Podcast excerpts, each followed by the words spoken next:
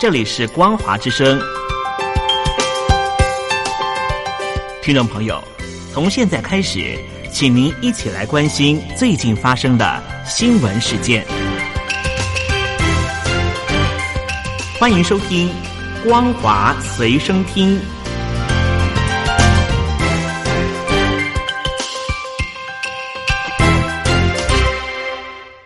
各位听众朋友好，欢迎收听本节的《光华随身听》，我是苏菲菲。首先带你来关心，根据新华社报道，中国国家主席习近平十三号在北京人民大会堂与委内瑞拉总统马杜罗会谈时表示。改革开放是中国大踏步赶上时代的重要法宝，是决定当代中国命运的关键一招。中国珍惜这一过程中取得的宝贵经验，将继续把改革开放推向前进，并且两人共同宣布将中委关系提升为全天候战略伙伴关系，象征委内瑞拉成为中国最亲密的盟友之一。据报道，习近平说：“中方坚定支持委方维护国家主权、民族尊严、社会稳定的努力，坚定支持委方反对外部干涉的正义事业。中委建立全天候战略伙伴关系，符合两国人民共同期待，顺应历史发展大势。”马杜罗表示：“委内瑞拉人民衷心感谢中国政府和人民在委国。”遭受非法单边制裁和新冠疫情多重困难时提供的宝贵支持与帮助，正是得益于中国兄弟的帮助，委内瑞拉人民经受住了考验，在国家经济建设事业上取得了不凡的成就。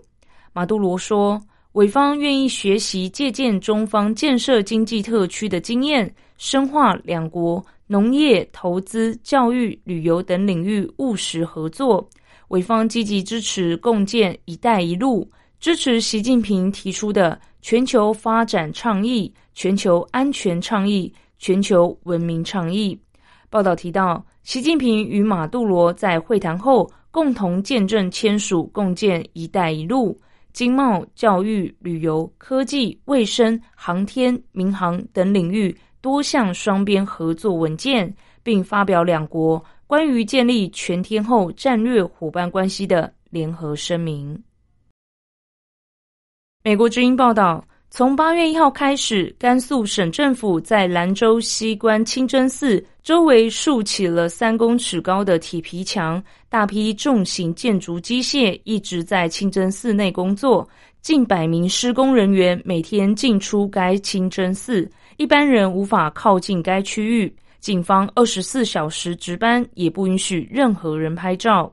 哈佛大学学者尤苏波夫表示，西关清真寺当初是中国政府应当地回族穆斯林的需要而重建，后来兰州市政府在城市化过程中也打造该市的地标性建筑。尤苏波夫认为。这次兰州没有出现大规模抵抗政府强拆清真寺的活动，跟目前当局控制宗教的方式有关。加上现在新疆正发生种族灭绝，某种意义上，当地人不是不想反抗，而是无力反抗。包括穆斯林在内的中国人心中充满着对中国国家力量的恐惧。现居马来西亚的中国穆斯林学者丁宁表示。强行拆改之前，当地信众也做了不少抗争，但最终还是无法抵挡中共的恶行。例如，甘肃省当局对民众采取各种手段恐吓，取消退休金、医保，影响孩子升学、开除公职等手段进行威胁。现在更严防群众拍摄强拆的影音资料。这就是为什么，即使强拆已经进行一个多月，在网络上很难找到相关资料。一名熟悉情况的前兰州高校教师马女士接受美国之音采访时表示：“这次西关清真寺的拆改意味着整个西北所有的清真寺的沦陷，而且会动摇整个西北穆斯林的根基。”因为清真寺是穆斯林信仰的一种依托，它的意义不是其他事物可以代替的。接下来，中国回族的宗教信仰空间会越来越闭塞，而当局会更进一步监控。中国近期传出政府机关和国营企业扩大禁用 iPhone 手机。苹果今天凌晨发布 iPhone 十五系列手机后，相关话题首度遭到中国社群微博移出热搜榜，引发热议。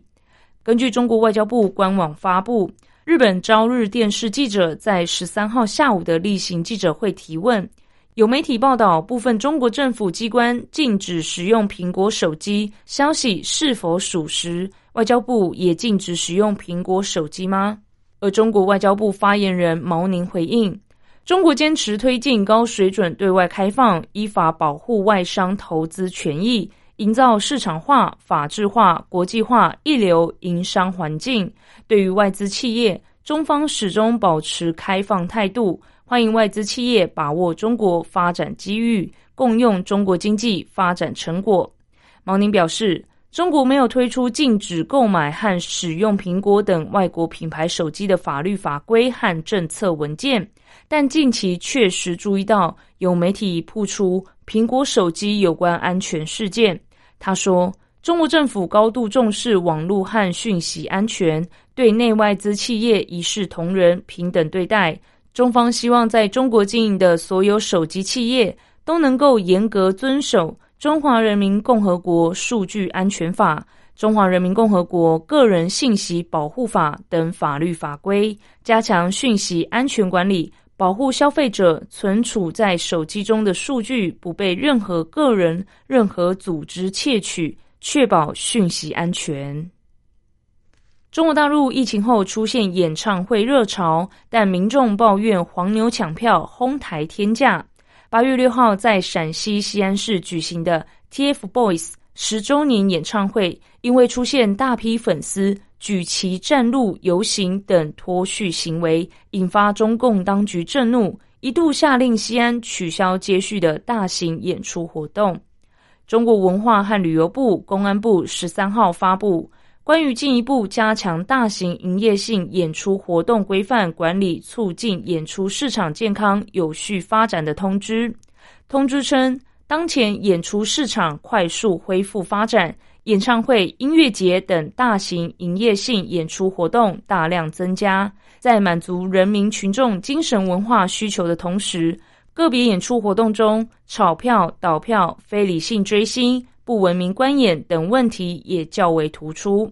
另外，要求各地有关部门严格审批管理，展开风险评估，还要求演出举办单位风险自评，将网上热度、舆情反应、县民评价等网络特征纳入评估范畴，建立网上网下风险综合评估体系，并要求加强票务管理，明定大型演出活动实行。实名购票和实名入场制度，每场演出每个身份证件只能购买一张门票，购票人与入场人身份讯息保持一致。最后带来关心国际消息。美国国务卿布林肯今天前往约翰霍普金斯高等国际研究学院发表演说时，讲述在后冷战时代终结、世界进入与威权激烈竞争初期的历史转折点之际，拜登政府如何利用合纵连横外交策略应应当前挑战。布林肯表示，越来越多人意识到，许多后冷战时代形塑国家作为的核心假设。已经不再适用。过去数十年来，地缘政治的相对稳定也逐渐被与威权激烈竞争所取代。布林肯点名俄罗斯与中国，指前者是对国际秩序、主权原则、领土完整性、国家独立性和普世人权最立即急迫的威胁，而后者是最严重的长期挑战。而现在，北京与莫斯科正透过。无极限伙伴关系要为独裁者打造一个更安全的世界，布林肯说。拜登政府也积极打造新联盟关系，以应应当前最严峻挑战。以上是本节的光华随身听，我是苏菲菲，再会。